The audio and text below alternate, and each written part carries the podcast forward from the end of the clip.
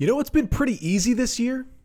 Beating the Blue Jays. And the Orioles did it again on Monday night with some heroics in the bottom of the ninth inning. We'll recap that all plus talk trade deadline. It's today. That's all coming up on this episode of the Locked On Orioles podcast. You are Locked On Orioles, your daily Baltimore Orioles podcast part of the Locked On Podcast Network. Your team every day. Hey there, Orioles fans. Today is Tuesday, August 1st, 2023, and welcome back in to the Locked On Orioles podcast, part of the Locked On Podcast Network. Your team every day. As always, I'm your host, Connor Newcomb. And coming up on today's episode, we are going to recap another Orioles win over the Blue Jays as they beat Toronto 4 2 on Monday night in game one of a four game set. I'll get you the five things you need to know from that one, including Kyle Gibson's great start, Yennier Cano struggling again, and Austin Hays playing hero defensively in the ninth inning. Then we'll talk a little bit about Ryan Mountcastle, who has been heating up since he got back from that bout with vertigo, and he continues to just crush the Blue Jays throughout his career. And finally, a little update on the trade deadline. Orioles haven't made another move yet, as other pitchers have gone off the board. Who is left for the Orioles to pick up? We'll get to all that coming up on this episode of the Locked On Orioles podcast, which is brought to you by Gametime. Download the Gametime app, create an account, and use code LOCKEDONMLB for $20 off your first purchase. Last minute tickets, lowest price, guaranteed. So we start with an Orioles win today. Final score from the Rogers Centre in Toronto on Monday night Orioles 4 and Blue Jays 2 in the first game of a four game series. The Orioles, with the win in this one on Monday night, continue to lead the AL East. They stretch their lead over the Jays, who sit in third place, to six and a half games. Orioles, with the win, get to 65 and 41 on the season, but the Rays did beat the Yankees 5 to 1 on Monday night, which means the Rays stay just a game and a half back in second place. But I'm going to get you the five things you need to know from the Orioles 4 2 win over Toronto. And the first thing you need to know is Ryan Mountcastle just keeps mashing the Blue Jays. He's in the lineup once again, DHing batting fifth. And there he goes against that old Toronto team. Two for three with two doubles, a sac fly, and three RBIs for Ryan Mountcastle. We'll get to it a little bit later about how good he's been since he's come back and how good he's been against the Blue Jays in his career. But this man has a type, and that type is the Blue Jays, and he mashes the Blue Jays, and it is funnier and funnier to watch every single time. Second thing you need to know from this one is that Kyle Gibson was really good again for the Orioles. Six plus innings for Gibson, who did come out there in the seventh, but then he had about a seven pitch walk to start the seventh inning and was pulled from the game at 97 pitches.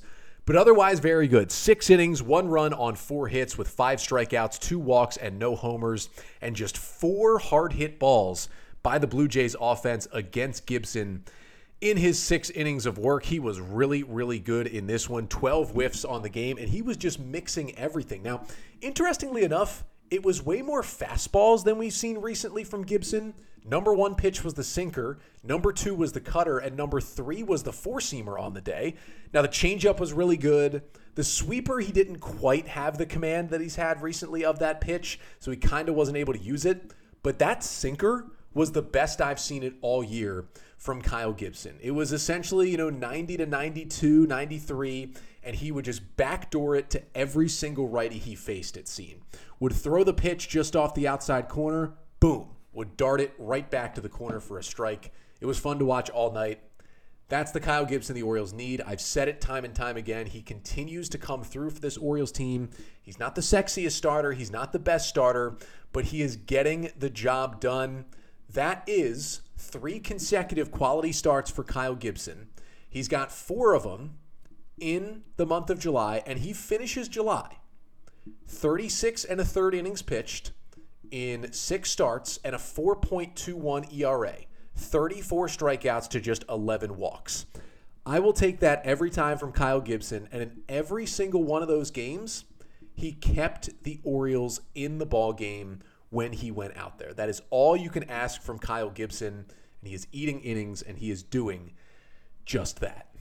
Third thing you need to know from this one is that Gunnar Henderson hit another home run. It was his 17th of the year. He crushed one over the wall in right field in the third inning to give the Orioles the 3 0 lead. Came off of the Blue Jays starter Chris Bassitt, who allowed four runs over six innings of work. But this home run was particularly impressive from Gunnar Henderson because the pitch was not even a strike that Henderson hit.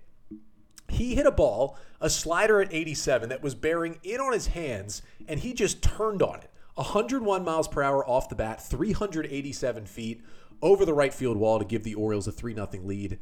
Just another impressive, impressive showing with the bat from Gunnar Henderson, who went one for three with that homer, also a walk and a strikeout in this game. He does some cool things as a rookie for the Orioles and played a great defensive game. Made some really nice plays at third base in this one as well. Fourth thing you need to know from the Orioles' 4 2 win over the Blue Jays on Monday night is that Yennier Cano once again did not look so good for the Orioles. Now, it was once again his third game in four days because they don't have a lot of other guys to rely on. They continue to have to rely on Cano, and it was shaky again. And that was after, remember, he closed out the Sunday night win against the Yankees by striking out the side, looked the best he had in weeks. That all went away on Monday night. Cano entered the game with the Orioles leading 4 to 1 in the bottom of the eighth, got a clean inning, and did not do well. Cement mixer slider to the first batter, Whit Merrifield, who homered to make it 4 to 2. Then he got himself a ground out before a couple of walks, and all of a sudden, it was two on and one out. And that was it for Cano. 18 pitches. The only hard hit ball was that home run, but he was just not near the strike zone. And here's the one thing that Cano hasn't really been doing. Like he's he's been struggling recently, right? Like there is no way around that. He has not been anything close to the pitcher he was the first six weeks of the season and the pitcher that got him a nod to the All Star game this year. Now, he's still been usable, just maybe not in high leverage spots. But the one thing you've been able to say lately, even as Cano has struggled, is that he still hasn't really walked guys. Like he's giving up more hard contact. He's getting less ground balls, getting less whiffs, getting less strikeouts. Those are all concerning things. But he wasn't really walking guys, which, you know, tells me that he was still solid. He had only walked one guy in 11 and two thirds innings in the month of July. Well, he walked two batters and recorded only one out on Monday night. That is not a good sign for Cano who had completely fixed that command issue that he had earlier in his career, and it still stayed with him even as he struggled. But if he combines the harder hit balls with some walks now, that is really going to take him out of any chance to be a late inning guy for this Orioles team. And they need him. Really, they need him to be a late inning guy at this point because – especially if they're not going to add much more at the deadline. There is not a lot of better options right now. He ends up with a four plus ERA in the month of July, does Cano. Starting to get a little concerned about him, R- really concerned about him out there. But the fifth and final thing you need to know from this one is that Felix Bautista and Austin Hays came in to save the day. Now, just know this Cano is not going to be available tonight on Tuesday night, pitching three out of four days. And Felix Bautista certainly is not going to be available after throwing 35 pitches to get the save on Monday night. But he did what he had to do to get that save. Comes in with runners on first and second and one out in the eighth of a 4 2 game after the mess Cano had made.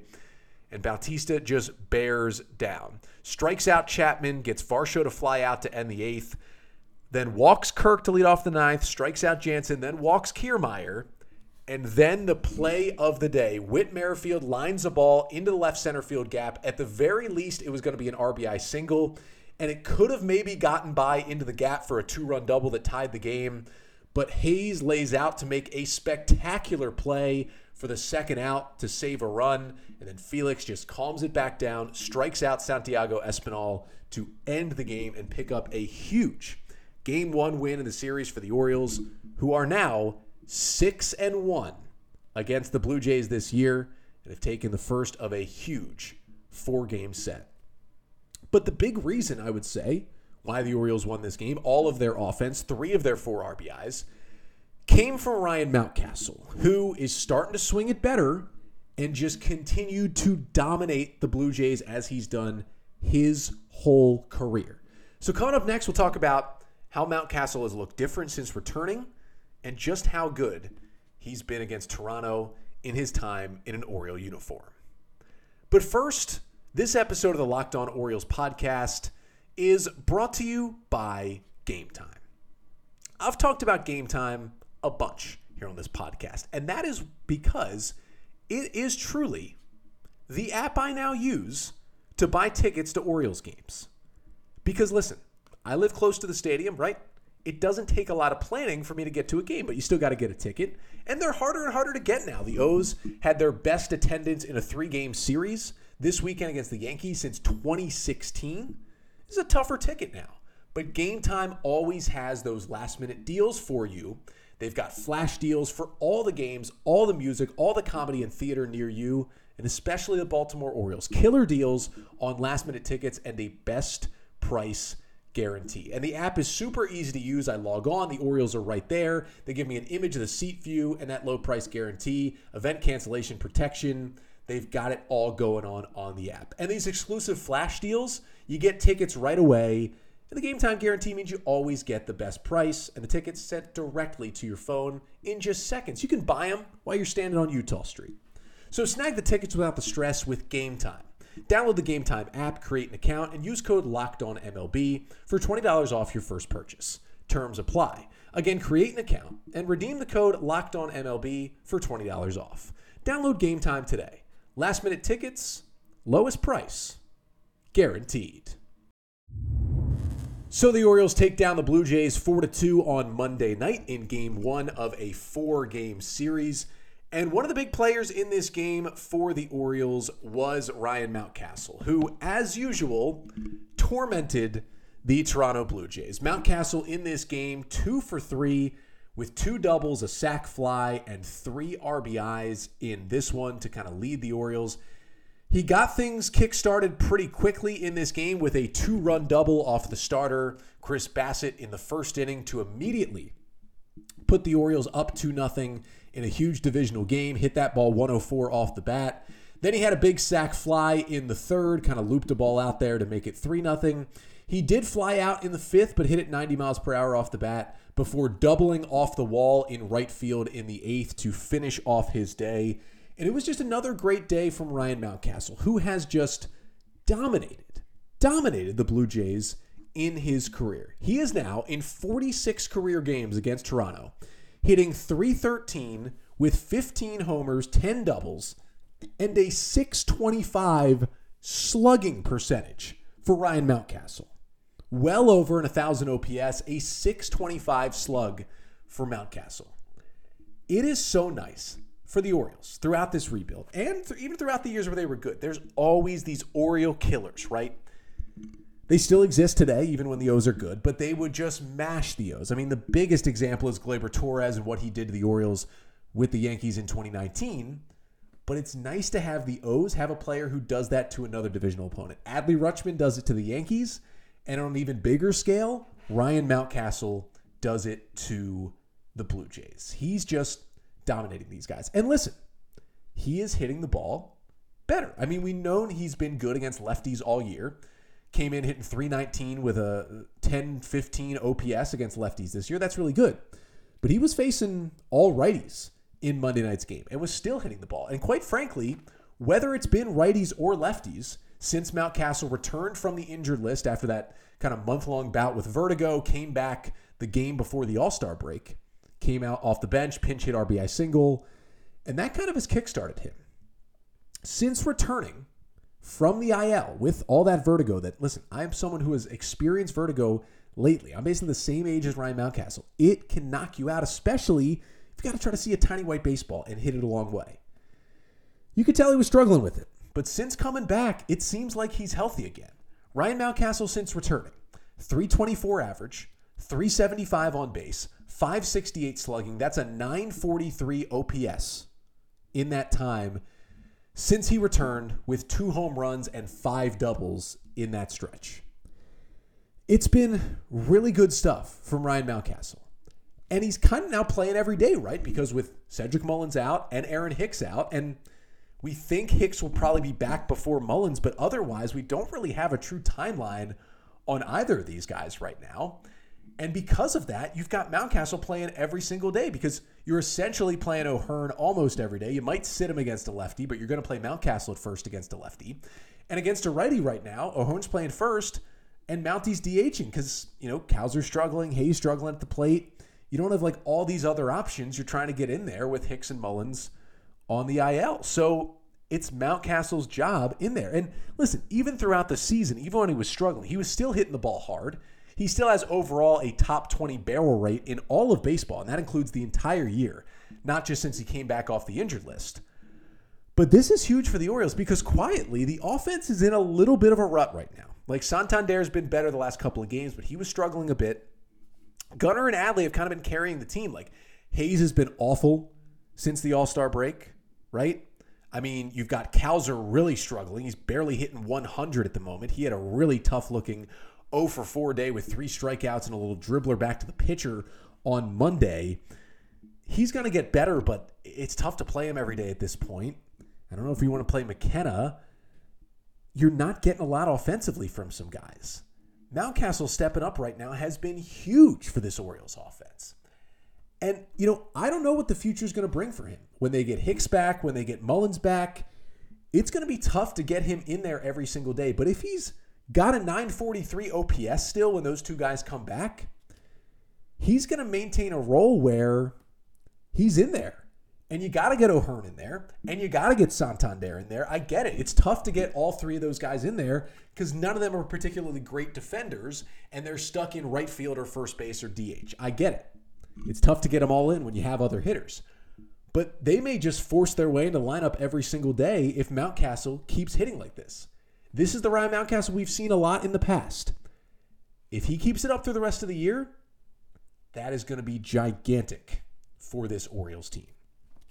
But as Mountcastle tries to, you know, get the bats going a little bit, we all know the Orioles need at least one more arm. Probably another bullpen arm and definitely another starting pitcher. So maybe at least two more arms. Maybe three. Who knows? Go for it, O's.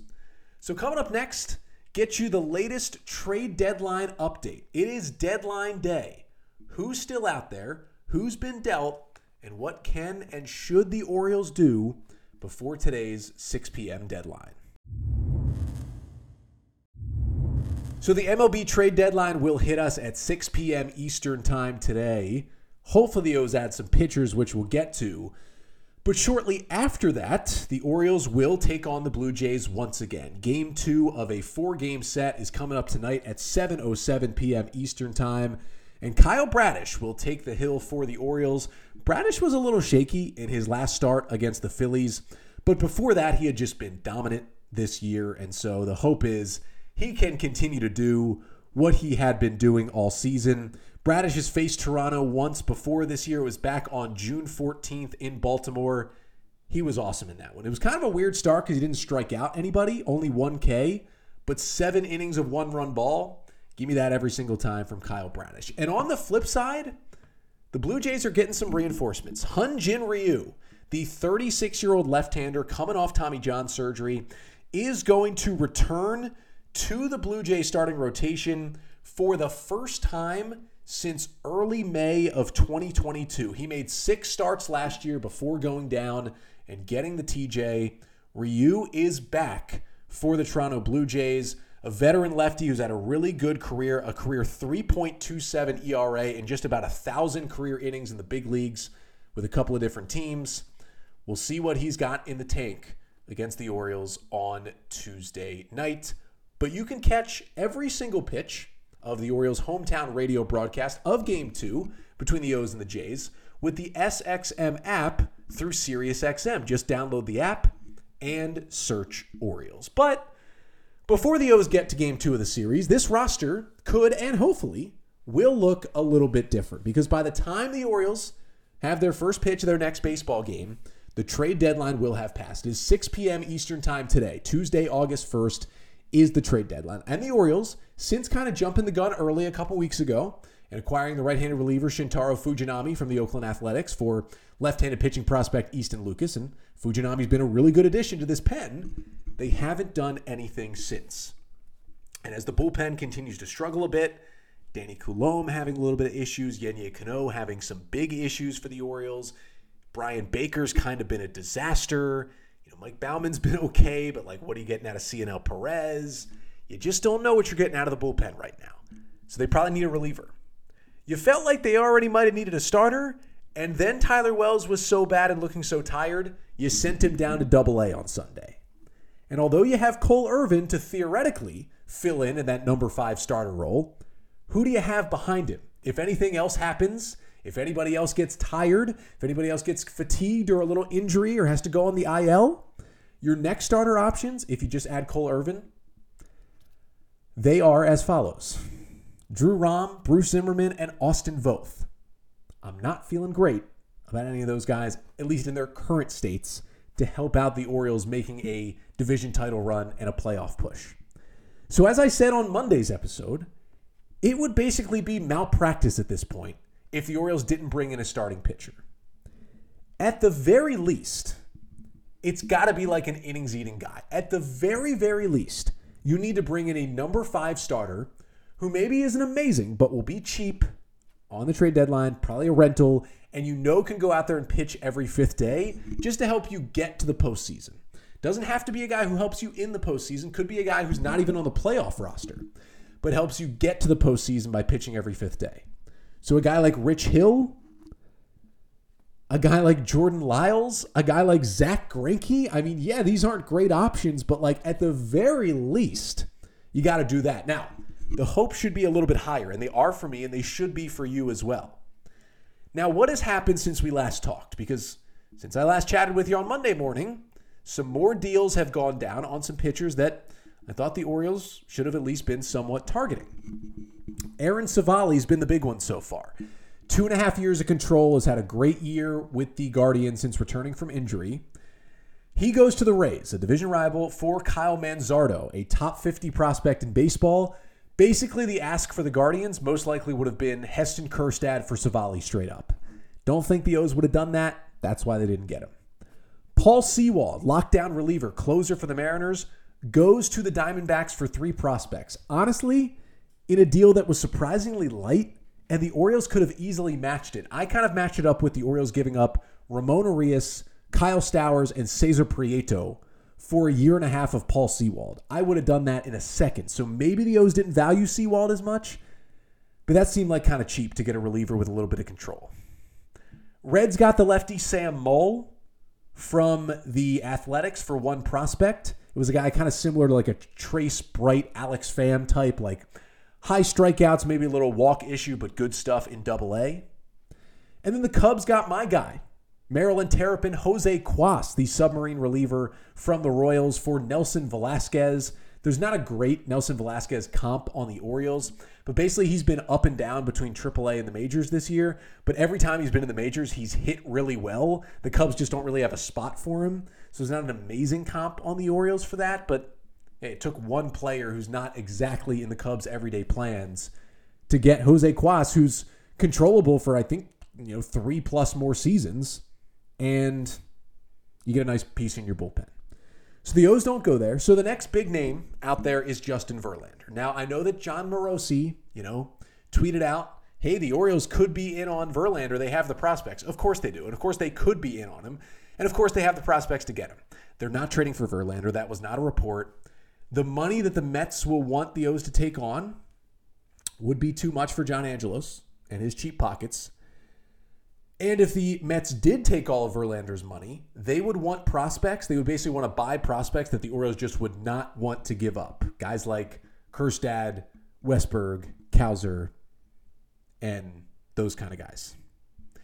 Now, down from that level, there's some guys who have on Monday been connected to the Orioles from multiple people who cover the game. Michael Lorenzen of the Tigers, Eduardo Rodriguez of the Tigers, and as I mentioned before, Rich Hill of the Pittsburgh Pirates. Now, Lorenzen's been interesting because the Orioles with Michael Elias play it really close to the vest. They do not let a lot leak out of that front office. That's why you don't see a lot of trade rumors involving the Orioles. Like they're certainly talking to a lot of different teams, but they don't let anything out of their house there. But it is interesting that Michael Lorenzen has come up multiple different times in these trade rumors, right? Makes you think he could be the guy. And I on my trade deadline preview show on Friday, made the prediction that the Orioles would acquire Michael Lorenzen. I said it would be Lorenzen and Cisnero for Terrin Vavra and Kyle Stowers. Knowing what pitchers are going for right now, it's going to cost more than that, but still, I think a deal that the Orioles should do. And Eduardo Rodriguez is an interesting guy. He's got an opt out, so he's probably a rental, so both guys are a rental. But at this point, I mean, yeah, the asking price is high.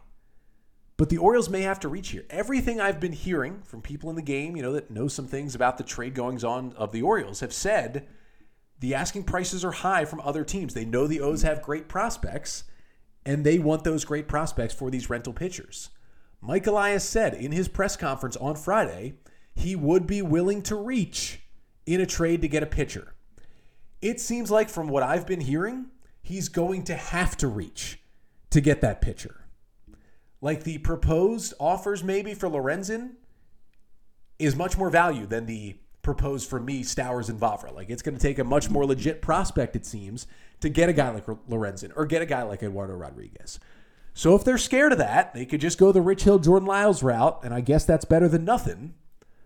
But go get a pitcher who's going to help you now, maybe can help you in the postseason as well, going to help you get to the postseason at least, and pony up. There's only four infield spots. You can't play all 10 elite infielders you have in the system. You just can't. There's no way to do it. Get some value out of these guys. Go get somebody who's going to help you win. Because the Orioles can win a World Series this year. They absolutely can win a World Series this year. So go do it. Now, should let you know I'm recording here right about 10:45 Eastern Time on Monday night. So, if any Orioles trade breaks between then and my next episode on Wednesday morning, just know that I saw it. Check out at Locked On Orioles on Twitter for a quick video reaction, but know that it will be covered on Wednesday's episode as we fully cover the trade deadline. But it should be a starter. It should be a reliever too. Like there's some under the radar names, you know, Carlos Hernandez, I love. Keynan Middleton's had a great year with the White Sox. Two guys from the Rockies who have been really good and have, you know, some good underlying numbers, good stuff. Brent Suter, who's a rental, but then Justin Lawrence, who's got a wicked fastball sidearm. He's got some team control. Like those are some arms they should be going after. If I'm the Orioles, I'm trying to get a starter and a reliever, and heck, maybe even an outfielder. Because with Cowser struggling, Hays struggling, you don't really want to play McKenna every day. Maybe go get an outfielder that you can just kind of backfill right on the roster. Get a guy like Ramon Laureano from the A's. I said Randall Grichuk last week. He was dealt to the Angels. AJ Pollock and Mark Canha were two other options. They were both traded on Monday. So maybe Laureano, yeah, he has been great with the bat, but he's a good defender. You know he can play center field, and he can at least raise the ceiling of the Orioles outfield until you get Hicks and Mullins back. And then when you get Hicks and Mullins back healthy, you can even DFA the guy because it's going to be an outfielder that I think wouldn't cost much at all prospect wise just to help out your offense a little bit right now. But that would be third on the list behind starting pitcher and one, maybe even two relievers, honestly, if you want to get better. Because again, it's crazy to think about it. You know, it's hard to accept, but this Orioles team can win the World Series in 2023, but they got to get there. And the upgrades they make potentially today can help them get there. But they got to do something. Because if they don't bring in another arm at the deadline, as I've said, it would be absolute malpractice and essentially hindering your own team by this front office if they don't at least add one arm right now. They desperately need one in the rotation, in the bullpen. They've got a team that can win it. You don't have to trade away the entire farm, all right? You have a lot of great prospects. You're going to keep filling in with more and more great prospects. I trust Elias and Co. to do that. That means you can trade away some of these guys. That means you can reach a little bit to get a good player to help you win right now. Because I know the thought is the Orioles window is going to be open for 10, 15 plus years with all these guys. But you just don't know. Players get injured, things change, development stops. Things just happen in Major League Baseball. You can't count on a window being open for crazy long. So when you're in first place, in maybe the toughest division ever in the 2023 AL East, it's time to go for it. And you don't have to mortgage Jackson Holliday, Heston Kjerstad, and Coby Mayo. But you got other players that you can trade away to get good players who will help your major league roster because this team can win a World Series.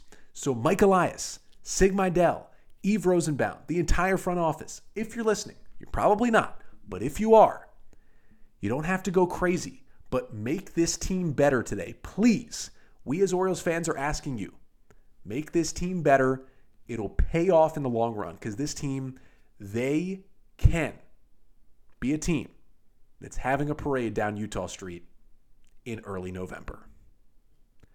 But that'll do it for today's episode. Thank you so much for tuning in. Again, if the Orioles make some trades at today's deadline, check out at Locked On Orioles on Twitter. I'll be giving some live video reactions to any deadline moves or lack of moves that the Orioles would make, and then I'll break them down in full, including also recapping the Orioles game two against the Blue Jays coming up on tomorrow's episode. But until then, I'm Connor Newcomb, and this has been the Locked On Orioles podcast, part of the Locked On Podcast Network. Your team every day.